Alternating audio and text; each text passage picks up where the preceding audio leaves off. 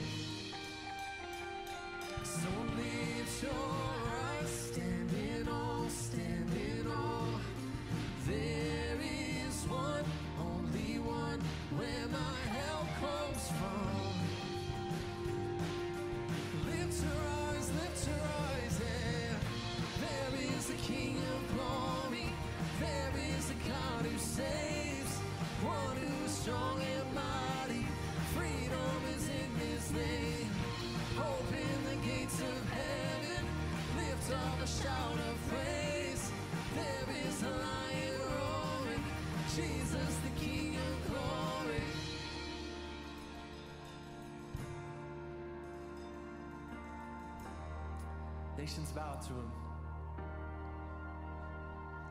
And nations bow and mountains shake at the sound of just one name over all.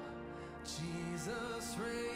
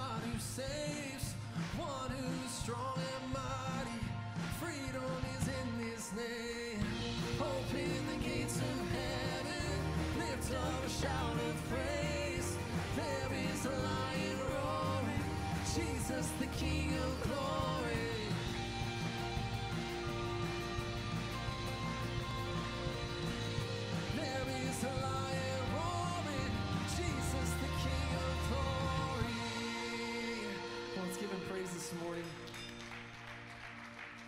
The earth is the Lord's and the fullness thereof. Amen.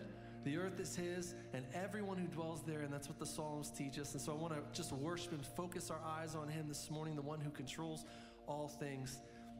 Nations bow, mountains shake at the sound of His great name. We sing this out. And nations bow, mountains shake at the sound just one name over all. Jesus reigns, I know.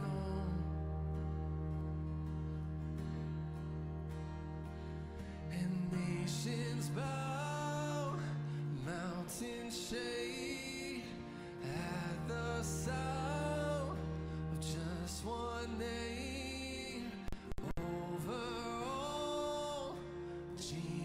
endless reigns. He reigns over all. Sing it one more time and worship to him.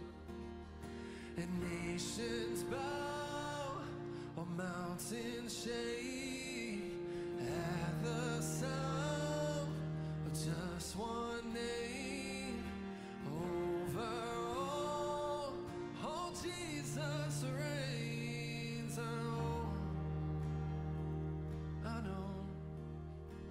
Matthew chapter 8 says this.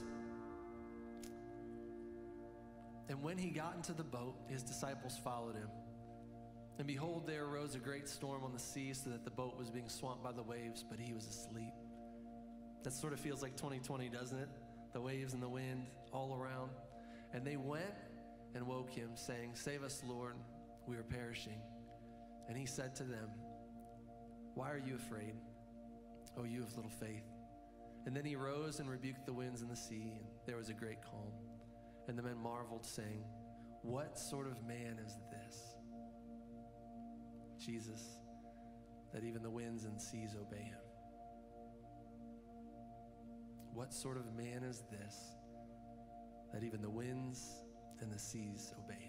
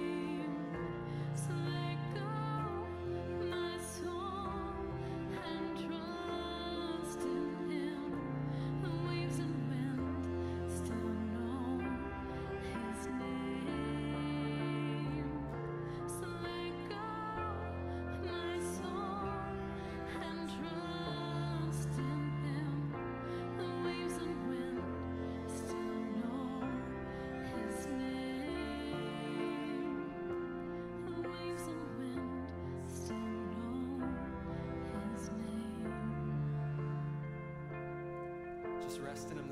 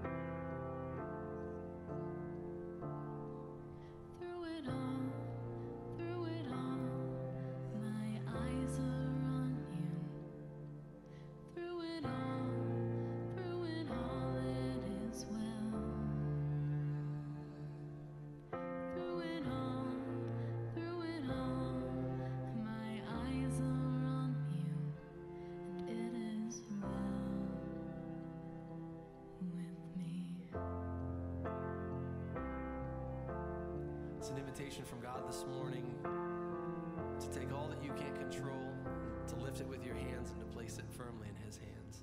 Listen to a sermon this past week, and the, idea and the concept was that my time, our time, is in His hands. That your life and my life, completely from the beginning to the end, are dotted out and jotted out by His hand. He, the author of life.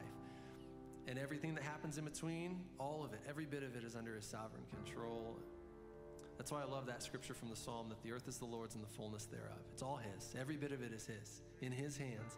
And then we have the choice to take it, all the things that we're trying to control that we don't control, and to just lift it and hand it over to Him and surrender. And so this morning, maybe you just need to let go. Maybe you need to follow the, the words of this song and just let go. Let your soul release and let go to the God who owns it all, controls it all, who sees the future and holds the future. We're going to sing that again one more time. So let go, my soul, and just let it be a response to God this morning. Let it be a response to Him of who He is in all power and all glory and all might. So let go, my soul, and trust in Him. The waves and wind still know His name. We sing that again. So let go,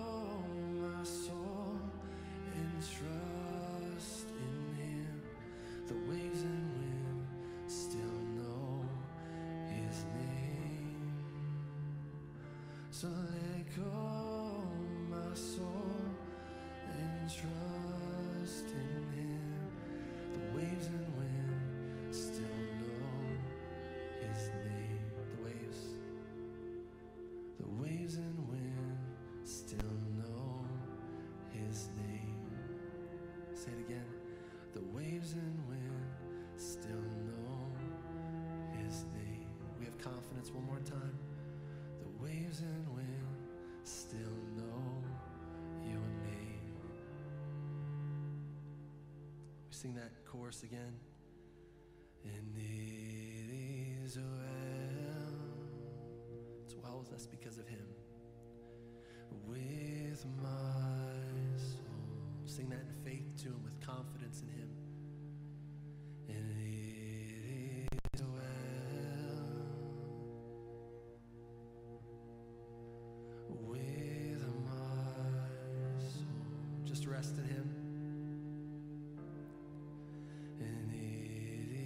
Well. Uh, be still and know that he is God with my soul, and it is well, it is well with my soul. We praise you, Lord, that we can rest in you, that our lives are in your hands, that you hold them, Lord. Every year that we pass, Lord, it's held by you. So we praise you. And I pray this morning, Lord, for your sheep, for me, and for our church, Lord, would you fill us with your peace, a peace that goes beyond all understanding. Fill our soul with it, Lord. That you would fill our, our soul with the hope that only comes in you. And in knowing your glory and your power as the King over all things. Lord, fill us with joy because of the promises that you've made for your people. Then, Lord, would you take it? I just want to pray a blessing over our church. Lord, would you take your power and your might and your Holy Spirit and just bless us? Make your face shine upon us. Lord, may it be well in our soul because of you. May you bless us with that peace and that rest. Just take a minute, church, and just, just breathe deep. Take in the breath that He is, that's His mercy. That breath is His mercy that He's given you this morning. And just rest in Him. Be still and know that He is the God and the King of Kings and the Lord of Lords.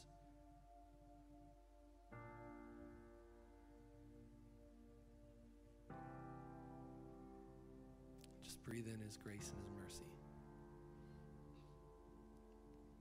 Praise you for this, Lord. In your name, Jesus, amen. You can be seated.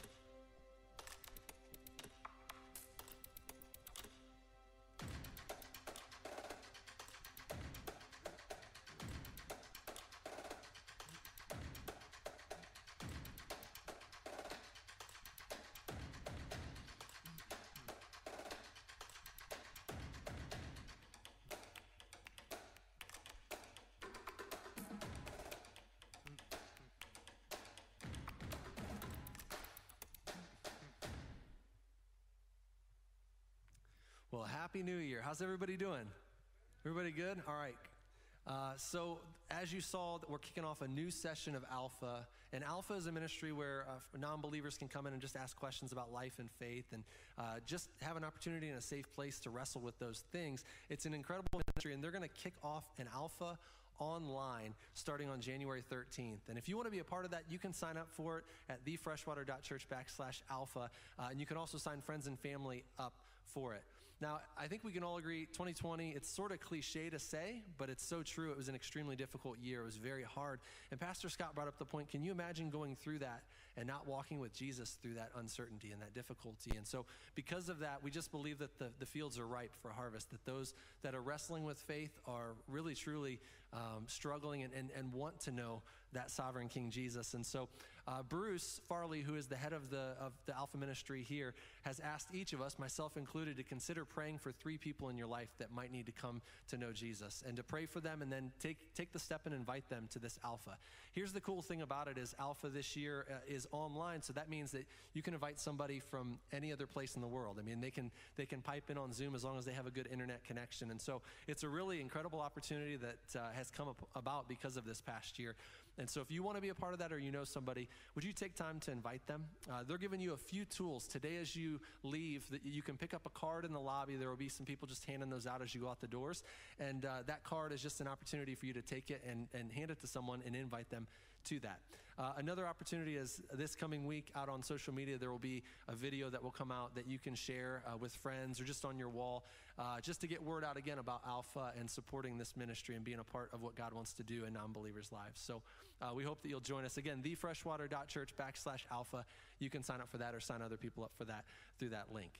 Uh, if you are new with us in the room or online, uh, actually, we're just really glad that you're here. Like, it's a, it's a huge honor that you would take time out of your day to be here and be a part of this uh, setting with us. And so, welcome. Would you take out your phone right now and text the word welcome to the number that you see on the screen? And over the next few days, one of our staff will get in contact with you just to get to know you a little bit better uh, and answer any questions that you might have. It would be an honor for us to do that. So, if you would do that, that would be an awesome thing. Uh, also, this winter, coming up in January, we're kicking off our Introduction to Theology course. And this is an incredible opportunity if you've been looking for a way uh, to just grow in doctrine and grow in knowledge of the Bible. Uh, this is a, a, an incredible class. It goes for 10 weeks.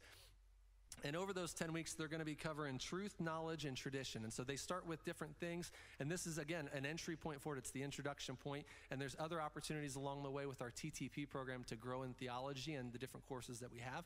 But this is a great way to begin to get involved, and anyone can be a part of it. So even if you're maybe even wrestling with faith, faith it's not a bad place to start just to learn more about uh, who we are and, and, what we believe in as, as followers of Jesus, okay? All right, so that's going to kick off on January 19th. You can sign up online for that at thefreshwater.church or out in the lobby. There's a next step station near the orange wall that you can go to as well and sign up for. Uh, one of the things that we try to do every week is we want to pray for one of our missions agencies that we support as a church, or we want to pray for an international worker. And today, it's really close to home. Uh, we want to pray for Wadsworth Fish. They're located right downtown, currently in a building right next door. Uh, I think it's to Pizzazzio's, if you know where that is. And Wadsworth Fish serves uh, people in our area who are in need. It's an incredible ministry. Um, they got hit with some bad news over the last few weeks. They found out that the building that they're in is actually going to be sold soon. And so uh, now they're in a place where they're sort of homeless. And so uh, they're going to be looking for a new place. They're trusting God that, that He would open that up. But we're going to pray for that this morning specifically. And then there's a few other things that you'll see on the screen that we're going to pray for. If you want to pray for them during this week, take out your phone and just snap a picture of it, and you'll have that. Uh, and that I'm sure they would really appreciate you going before God for them. But let's pray for them now.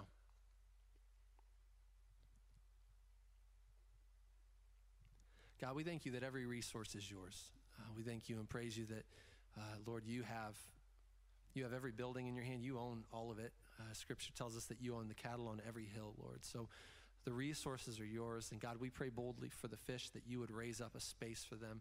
We know that you already have it in mind, and you already have probably the people in mind that are going to bring that to be.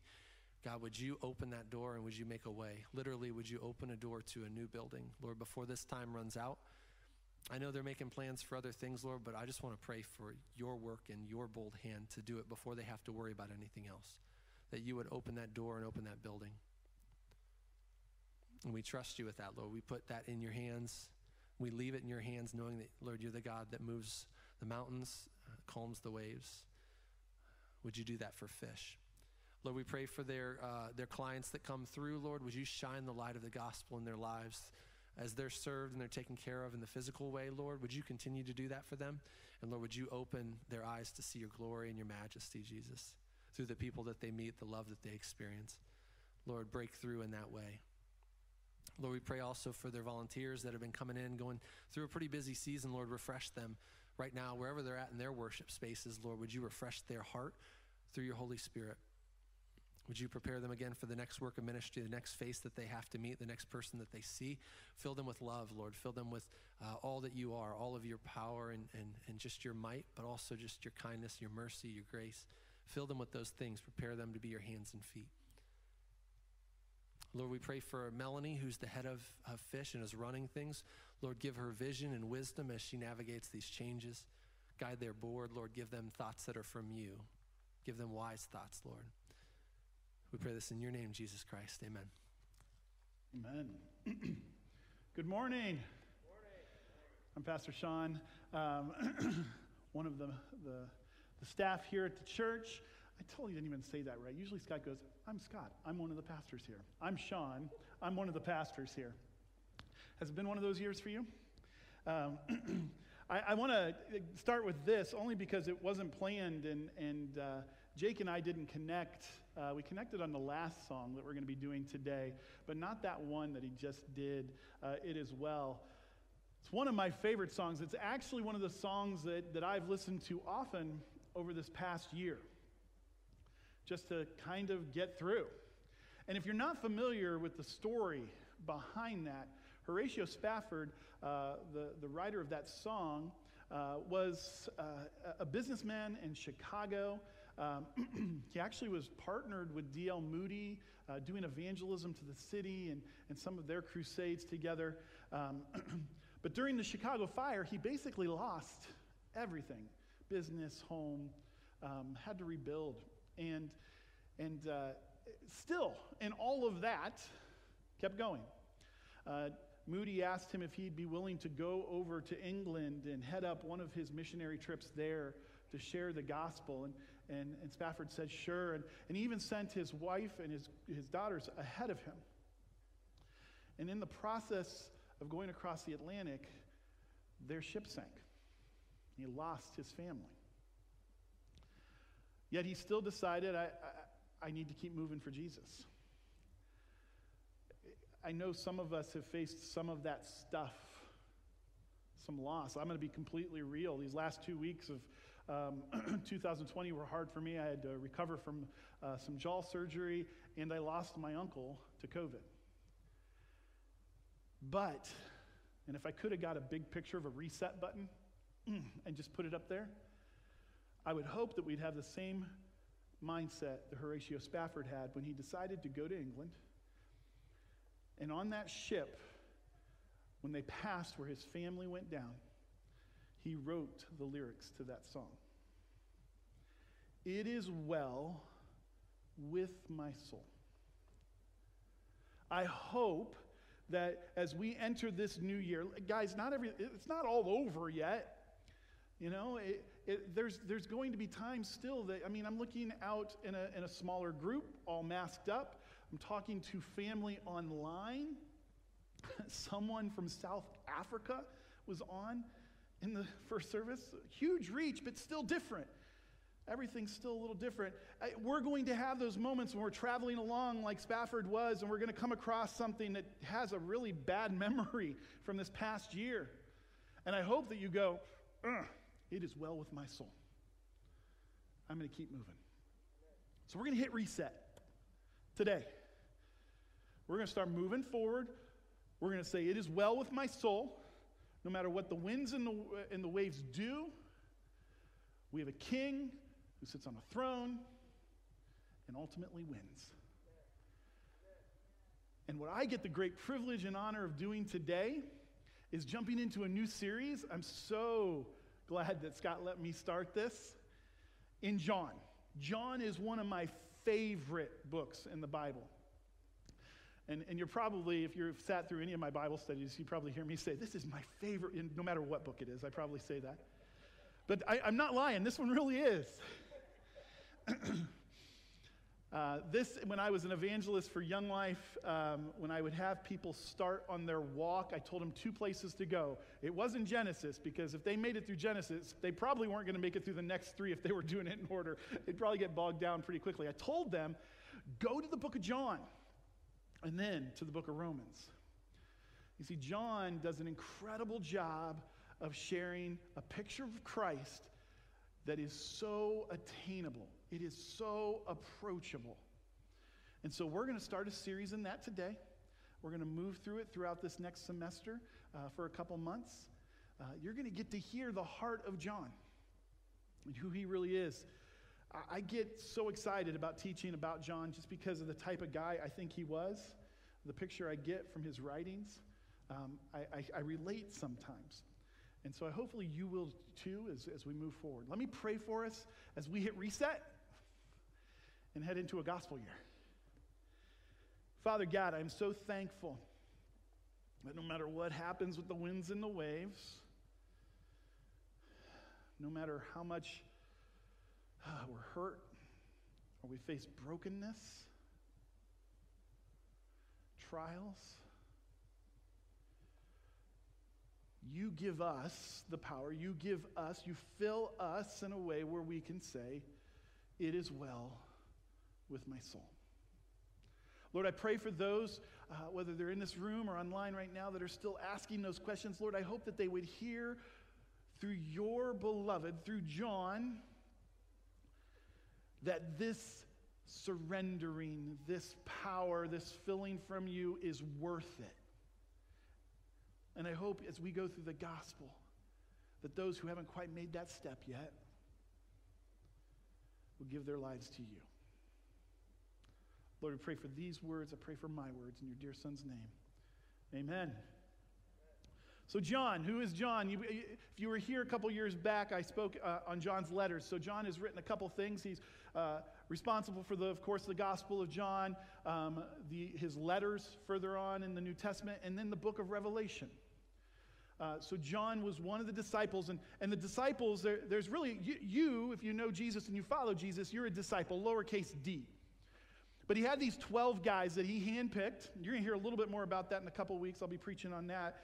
Um, these uppercase disciples were a group of guys that Jesus said, Hey, come along. I'm going to take you a little further. I'm going to show you a little more. And John was one of them. Now, the, John could have been the youngest uh, from, from kind of historical facts that we've seen in Scripture. Um, his, his impulsiveness, uh, he was actually one of the sons of thunder uh, because he kind of went ahead of himself a little bit.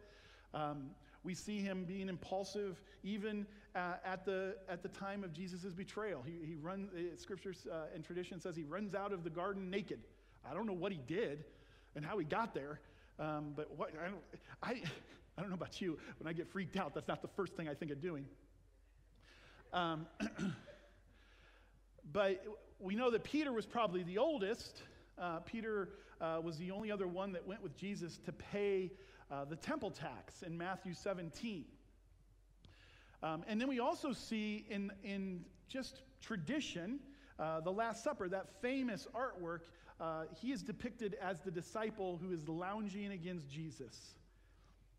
Um, this, this really close relationship. Uh, John refers to himself as the disciple whom Jesus loved.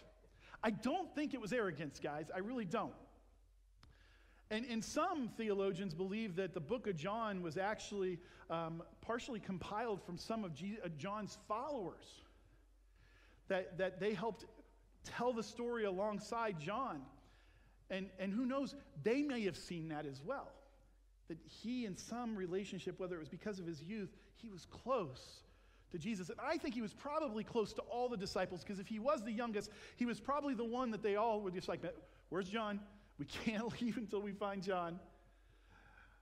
His mom, his dad will kill us. He was probably also the oldest disciple to pass away as well. At the end of, of this book, we'll look at it in, in chapter 21. Uh, Jesus says to Peter, uh, as Peter's kind of doing what Peter does. He looks at John, and Peter's being told, You're going to be drug away without any permission of yours. And Peter's like, Wait a minute, what, what about him? And points right at John. And Jesus' response is, Don't you worry about what happens to him. If I keep him around, it's not your stuff that you have to deal with. And we know he wrote the book of Revelation while he was in captivity, while he was a prisoner on the island of Patmos. So, this is John. This is the guy who writes this gospel. Like I said, he wrote other books, but we're going to focus in on his gospel. And, and what is gospel? And I think we as Christians, especially Western Christians, just we kind of own things and say, well, that, that gospel, that's just Christian. That's just follower of Christ. But here's the deal gospel, the word, you're going to see it on the screen here, in Greek is euangelion. This word is not a new word here in the book of John or the other three gospels. The word that we get gospel from had been around for a long time, dating some hundreds of years back. And it was used often to, to talk about the good news. We've all heard that, or good tidings. And most of the time, it was associated with a king coming into a place and setting up a new kingdom over a people. I hope that starts to ring some bells for you and why we use the word gospel here. Because you see, that's what John is doing. Very differently than the other kings, they usually came in and conquered, took over. And then someone would, a scribe somewhere would go, okay, we have got to spin this and make it look good for the people we just subjugated. Let's write a good news. A gospel of the story of how that king came in and conquered. But that's not the story, the history of Christ. You see, he is a king who came. He is setting up a new kingdom for the people he's with, but it isn't a new kingdom in his economy, in his timing. This is a kingdom that has existed forever. Yet he comes as a baby in a manger, and the good news of this new king and new kingdom, or the re education of a people, of a kingdom that's been eternal, and a king that has been around from the beginning. So, John's gospel for an Eastern culture, for the culture that was listening to this for the first time, would hear euangelion. They were like, wait a minute. So, you're telling me that this guy, this Jesus, is a king? And he established a kingdom? Yeah. That's exactly what he did. So, as we go through this, I hope that you hear that because his his gospel, the gospel of Jesus, is any, isn't any different in its methodology of telling about it, but it is different in its impact. John couldn't contain himself at some level. Uh, he, he tells us pretty quickly what his gospel's about. We're going to read that here in a second. But he alludes to it in a couple other places. One is in John chapter 20 verses 30 through 31. Now, Jesus did many other signs in the presence of the disciples, which are not written in this book. And here's where it gets great. But these are written, this gospel, these words are written so that you may believe that Jesus is the Christ, the Son of God, and that by believing you may have life in his name. He tells us right away what his gospel purpose is as he writes this. John wants us to know this is why I wrote this. And I want you to know something else. John says this. He goes, Listen, I'm going to give you a clarifier. It's bigger than you think. In chapter 21, verse 25, he says it this way Now there are also many other things that Jesus did. Were every one of them to be written, I suppose that the world itself couldn't contain the books that would be written. Have you ever thought about that? Listen, John and the other gospel writers, they, they wrote down what was inspired to them. That's what Scripture says. In Timothy, it says that the word is inspired, that, that the writers took what God told them to and put it to paper. But there was so much more John is the only one who says, listen, there were times we were walking down the road and Jesus taught us this. There were times around the campfire that we did this. There were probably other people that he healed. There were probably other miracles that he did. There are probably more people that were impacted than I could ever put in this book because if it did, I, you wouldn't be able to carry it around with you. We have that. We, we live lives with folks. You know, think of the stories you tell about your best friend. You only tell the good ones or the embarrassing ones. You don't tell it all, but there was more. And Jesus was John's best friend. This gospel, this message, is a snapshot. It's what we need, but it really is only a snapshot of the fullness of Jesus. And here's the promise, folks. I, I, sometimes sit back and go, oh, I wish I could have been there. But Jesus says, don't worry about it. You'll get it. I'm going to fill you with the Spirit. And guess what? As you walk alongside me, you're going to write books on books on books of my interaction with you. You're going to live a life that is so amazing because of Jesus. So we get to do it too. But John, he gets put in the Bible. And so we're going to start right here in chapter 1. So turn to chapter 1. We're going to be reading verses 1 through 18. I'll jump right into it. It'll be up on the screen as well. In the beginning was the Word, and the Word was with God, and the Word was God. He was in the beginning with God. All things were made through him, and without him was not anything made that was made. In him was life, and the life was the light of men. The light shines in the darkness, and the darkness has not overcome it. There was a man sent from God whose name was John. This is John the Baptist. You're going to get to hear a lot about him next week. Scott's going to teach on John the Baptist. He came as a witness to bear witness about the light, that all might believe through him. He was not the light, but came to bear witness about the light. The true light, which gives light to everyone, was coming into the world. He was in the world, and the world was made through him, yet the world did not know him. He came to his own, and his own people did not receive him. But to, to, all who did receive him, who believed in his name, he gave the right to become children of God, who were born not of blood, nor of the will of the flesh, nor of the will of man, but of God. And the Word became flesh and dwelt among us, and we have seen his glory. Glory as the only Son from the Father, full of grace and truth. John bore witness about him and cried out, This was he of whom I said, He who comes after me ranks before me because he was before me. For from his fullness we have all received grace upon grace. For the law was given through Moses, grace and truth came through Jesus Christ. Not, no one has ever seen God, the only God, who is the Father's side, who is at the Father's side. He has made him known. So this is this is forgive me for students who don't want to go back to school, but this is his thesis statement to his book. This is a, a quick glimpse into what is coming after this. He gives us a really awesome start to a couple things about this king who's coming, this gospel king who's coming.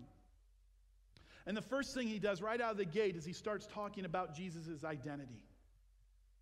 And the first thing he wants us to know, more than anything, is Jesus is God. He is not some second rate part of some religious organization. He is God. Repeat after me. He is God. He's no junior varsity part of, of this Godhead. I, I don't fully understand Trinity. I, I don't know that anybody truly does. But Jesus is part of a triune God. He's the Son. We'll hit on that in a second. But he's part of that threefold, supernatural, awesome God of the universe. He's in this perfect relationship. The Trinity is a perfect relationship. It's really a great model for us. I think more so than us trying to understand Trinity theologically, we should look at it as, as relationship. They, they all have roles Father, Son, Holy Spirit. They, they have no conflict. It's pure. They submit and serve. There's no envy. But Jesus is God. Don't, don't think he's some sort of exalted human. There are other religions out there that believe that Jesus was a created thing or that Jesus was just a human that, that did enough good things or was just chosen from God and became holier than the rest of us. That is not true. Jesus is God. And if Jesus is God and not some highly exalted human, here's something that you need to see as you read Scripture. You can see God as you see Jesus. You can see the attributes of the living God when you read, when you learn, when you hear the words of Jesus. You can see the type of God we have in the way Jesus interacts with us. He becomes, Jesus becomes the tangible of the intangible. He becomes the, the personification of that burning bush that Moses saw in the desert. He becomes the person behind that gentle whisper that Elijah heard in the cave. Jesus is God. And John goes on and he, he, he wants us to see at least one of his roles here. He, this is one of, the, one of the big roles that he gives Jesus in his thesis statement in the beginning in verse in chapter 1 here. And he says that he is the light. And I love that. If we turned out all the lights right now, I could still be talking, but there'd be something lost in it. I had a stool the first hour. Poor Steve's back there getting a cramp with the camera going back and forth. But I had a stool the first hour, um, and my wife said, Sean, you can't do that. It, that's not how you're wired. and she's right. Um, but you could still hear me, but you wouldn't see. You could, you could walk in the world your whole life and it'd be dark and you could still experience some stuff. But until the light shines down on things and reveals things, you don't have a clear picture. Jesus' role was to be the light. His role was to reveal things. His role was to show us our brokenness. His role as the light was to show us the path.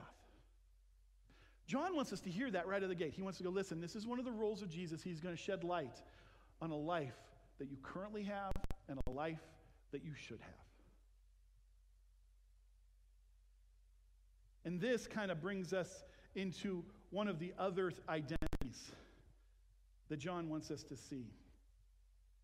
He says that Jesus is the Word. You're going to see it up on the screen here.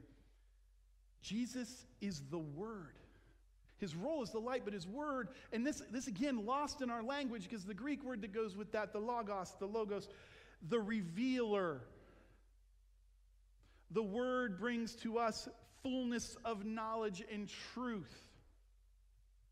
When an Eastern reader, the people that were in this audience heard someone say, He is the Logos, and the Logos was in the beginning, and the Logos is God, they would have gone, You're saying that Jesus, one, you're telling me this is a gospel, so he's a king, and now he's the Logos?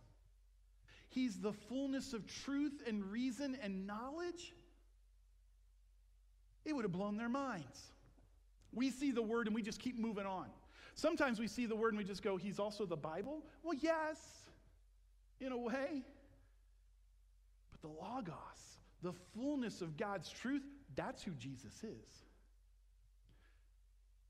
He's also the Creator. Another thing that John wants us to hear in this opening statement He created all things. That is a God talent. If you still missed that part at the beginning where I said He is God, this should drive it home even more. He's the creator of all things. Even you, me, the, uh, the things that he actually came to save. You and me, whose, whose ancestry broke the covenant between him and Adam. He came to us, but he created us first. John is an incredible love story. If you missed that, you've missed a big part as we go through this. Hear the love story. I'm going to create it, it's going to betray me, and then I'm going to die for it.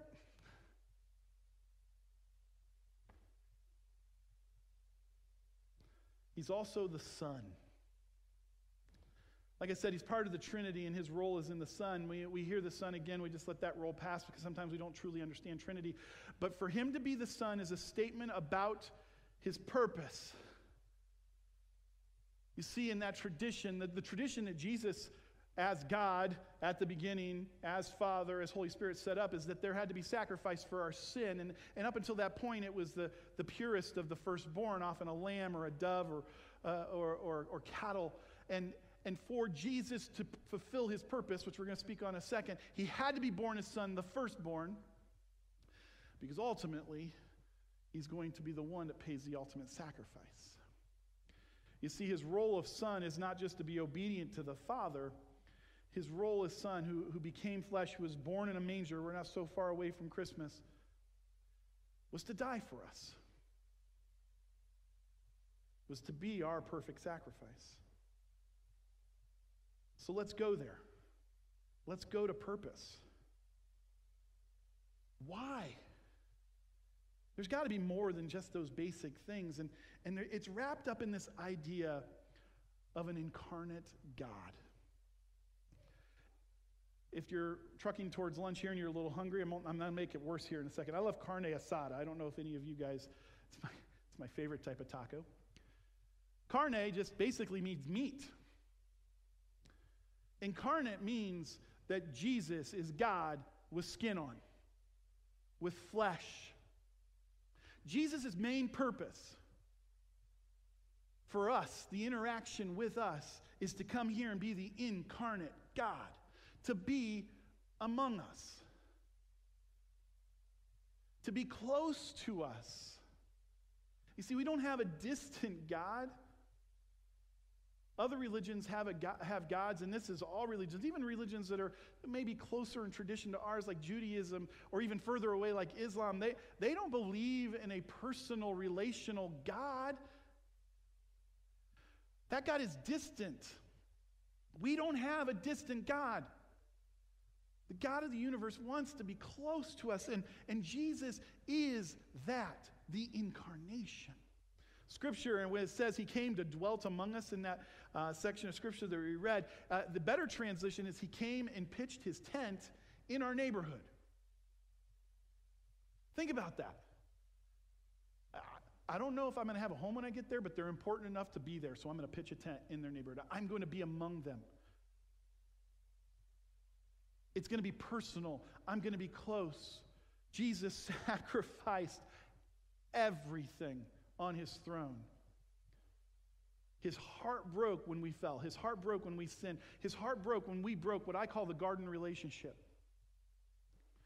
That, that relationship we had at the beginning where he walked among us, his heart broke. And, and the, the love story is from that point forward, he's saying, I'm coming back. I'm going to be among them. I'm going to love them. They're going to know me.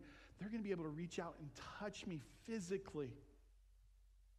I'm going to fix this garden relationship. Philippians says it this way in chapter 2 Though he was in the form of God, did not count equality with God a thing to be grasped, but emptied himself by taking the form of a servant, being born in the likeness of men. He gave up his throne. He gave up his rights to the power that he had to come, be born as a baby in a manger, a lonely manger, live 30 some years, and die for us on the cross. He gave all that up. A king among his people. You've heard those stories the, the nursery rhymes, the, uh, the different stories that talk about kings that would, that would, they would clothe themselves like their people and live among them so they would know them. As parents, we can relate to that. We, we take a knee with a kid who doesn't understand something. We come down to their level. We get eye to eye with them and we say, listen, this is the truth. This is how I want to help fix your problems, your hurts, your boo boos. It's not a dumbing down, though I think we probably need it. Jesus didn't dumb anything down, He just came and told truth. But He came to our level, He was incarnate. He became flesh to die for us. Philippians goes on in that same chapter, in chapter 2. And being found in human form, he humbled himself by becoming obedient to the point of death, even death on a cross. We're going to spend a lot of time towards the end of the book of, uh, of John talking about that sacrifice. It is one of the purposes of Jesus. I do not want to downplay it. We, like I said, we're going to spend a lot of time on it. It, it is probably paramount to, to many of the purposes of Jesus as the incarnate God. But I don't want to steal that thunder yet. Let's get closer to Easter. But he did come, he gave all that up to die for us. He, the firstborn pure lamb, the only one who could die for us, to fix that broken garden relationship, that's what an incarnate God did through Jesus Christ. Now, many of us would probably say, well, that's good enough for me. That's the extent of Jesus' purpose. I'm okay with that. And, and honestly, I, I would probably say the same thing. But I don't want us to miss this. Because when it comes to impact, Jesus' impact, his salvation for us is top. But I don't want us to miss that he didn't just accomplish that. You see, being among us was one of his incarnate purposes, but another one was to show us. We cannot miss the truth that Jesus came as a baby, lived 30 some years before he died on the cross. We cannot miss that. He was tangibly with us, and during that time, and, and even in John, he hits a couple of them. Again, not all of them, but some of them. John says, here's, here's just a few of them. He came to show us the light. He came to show us his glory. He came to show us grace. He came to show us truth. He came to show us God. Those are just the things that John hit on. Just a few. But you see, we miss it that Jesus came for 30 years. And in two weeks, I'm going to teach a little bit about why Jesus is the best teacher who has ever lived. If you're a teacher in this room, which honestly all of, we are, all of us are at some level, but if you are an actual teacher, man, look at the way Jesus taught. Take that to your classroom. Take his methods. He was a rabbi for a reason, a teacher for a reason, because he taught so well. For 30 years, and, and more specifically, three years of his ministry, Jesus came and taught. Listen, Jesus is powerful enough that he could have showed up in Jerusalem as a grown adult and accomplished the cross. He's that powerful, folks. But he didn't. And I don't think it's sacrilegious to say that Jesus came, lived a life so that we could see his example and his model and hear what he said and see what he did.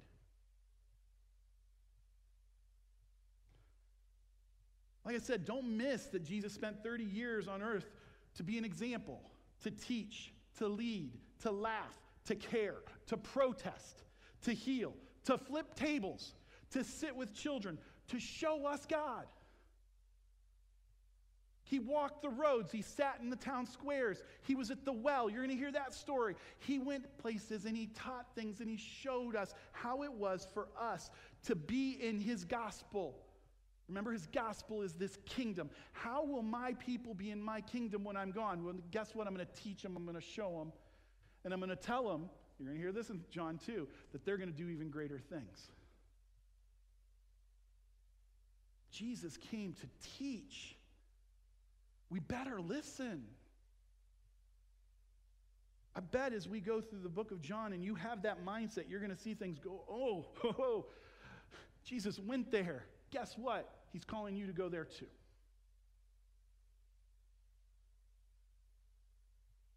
He made the kingdom attainable and showed us how to live in it and then to bring others into it. He didn't just come as a baby, live a few years, three years, do some miracles. Remember, John said he probably did more. and then just die for us to go, Yay, me. He came for us to go, Listen, I've got something to tell you, to teach you, to show you, and ask you to do. Actually, command you to do. Don't let that number one, that, that incarnate among us purpose of dying for us on the cross to save us into heaven, don't let that go to waste by sitting on your hands and doing nothing. Jesus taught us, showed us, and wants us to not only hear his gospel, but to be a part of it, to move forward, bringing his kingdom closer to folks. It marches on. It doesn't matter what's happening out in this world. It doesn't matter if you're wearing a mask today or not tomorrow. Jesus is calling us to live this out. He's not a far off God. He was one who was born in a manger, lived among us, loved us, laid out a path for holy life, cared for the least of these, and then gave his life on a cross so we could walk again in true communion with him. I'm going to ask the worship team to come up. We're going to do communion a little differently. I hope that today you would understand that John is trying to say, listen, this is the gospel of the king, a king who wants to walk with you personally, who wants you to hear his words, act on them, lead a holy life, move forward and tell others about it. A king who says, My kingdom is eternal, and one day we will have full communion with him again in heaven. Until now, I'm going to send you my Holy Spirit. Until now, I'm going to give you my word.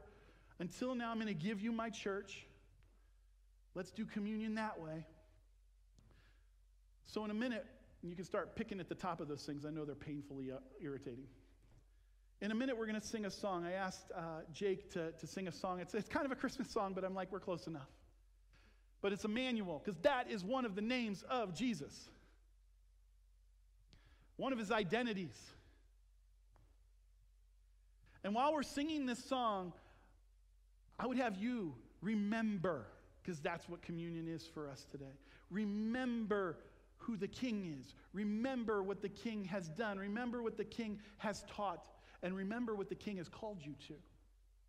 So while we're singing, take communion as you feel led. We'll sing this song, and Jake will close us out. Let me pray for us. Father God, Lord, I'm thankful for the word, the Logos. I'm thankful for the Son. I'm thankful for this gospel. I want to follow that King into his kingdom. Lord, let us hear your message through the book of John over these next few months. Let us be kingdom people partnering with a king. Lord, we remember what you've done for us as we take communion a body broken, blood spilled. Allow us to hear your call to us to be holy people, sanctified, and chasing relentlessly after our Savior. Jesus' name,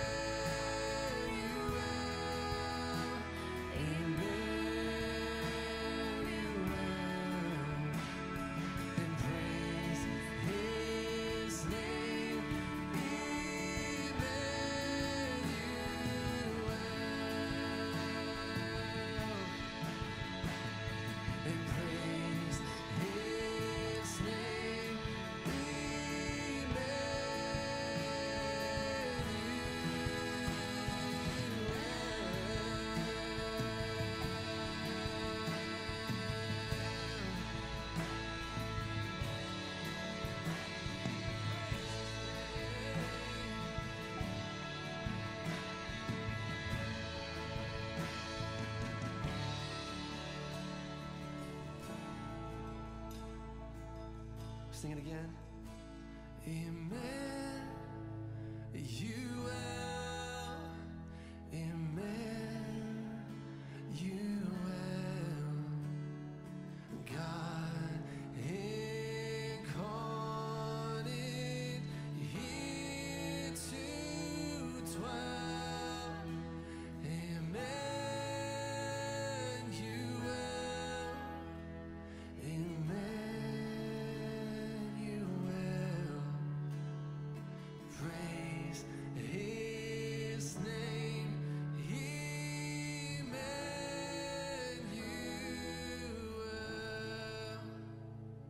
Jesus, we praise you.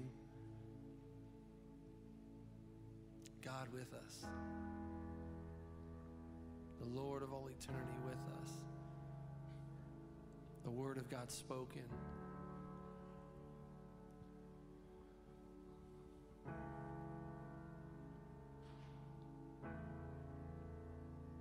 We praise you, Jesus, because you are the King of kings and the Lord of lords. We praise you because you embody everything that our Heavenly Father does. You are God, Jesus. You are the Word spoken. All of His love in you. We see that at the cross.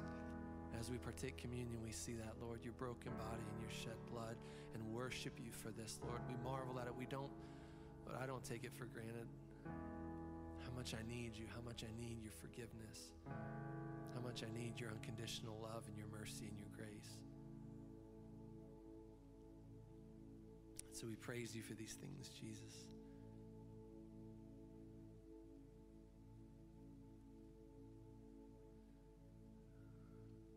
We praise his name, Emmanuel. Sing that as worship to him. We praise his name, Emmanuel. One more time in praise to him. We celebrate him.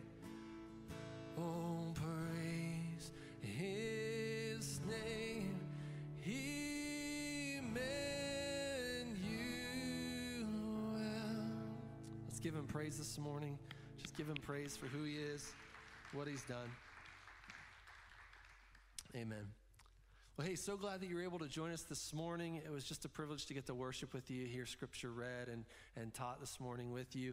Uh, hey, before you go, in the back on the walls, there's, there's a box that you're going to see as you head out. If you want to give uh, to Freshwater and the ministries that happen here, you can drop uh, your giving into that spot. You can also give online as well through the website, and we have an app as well that you can give in.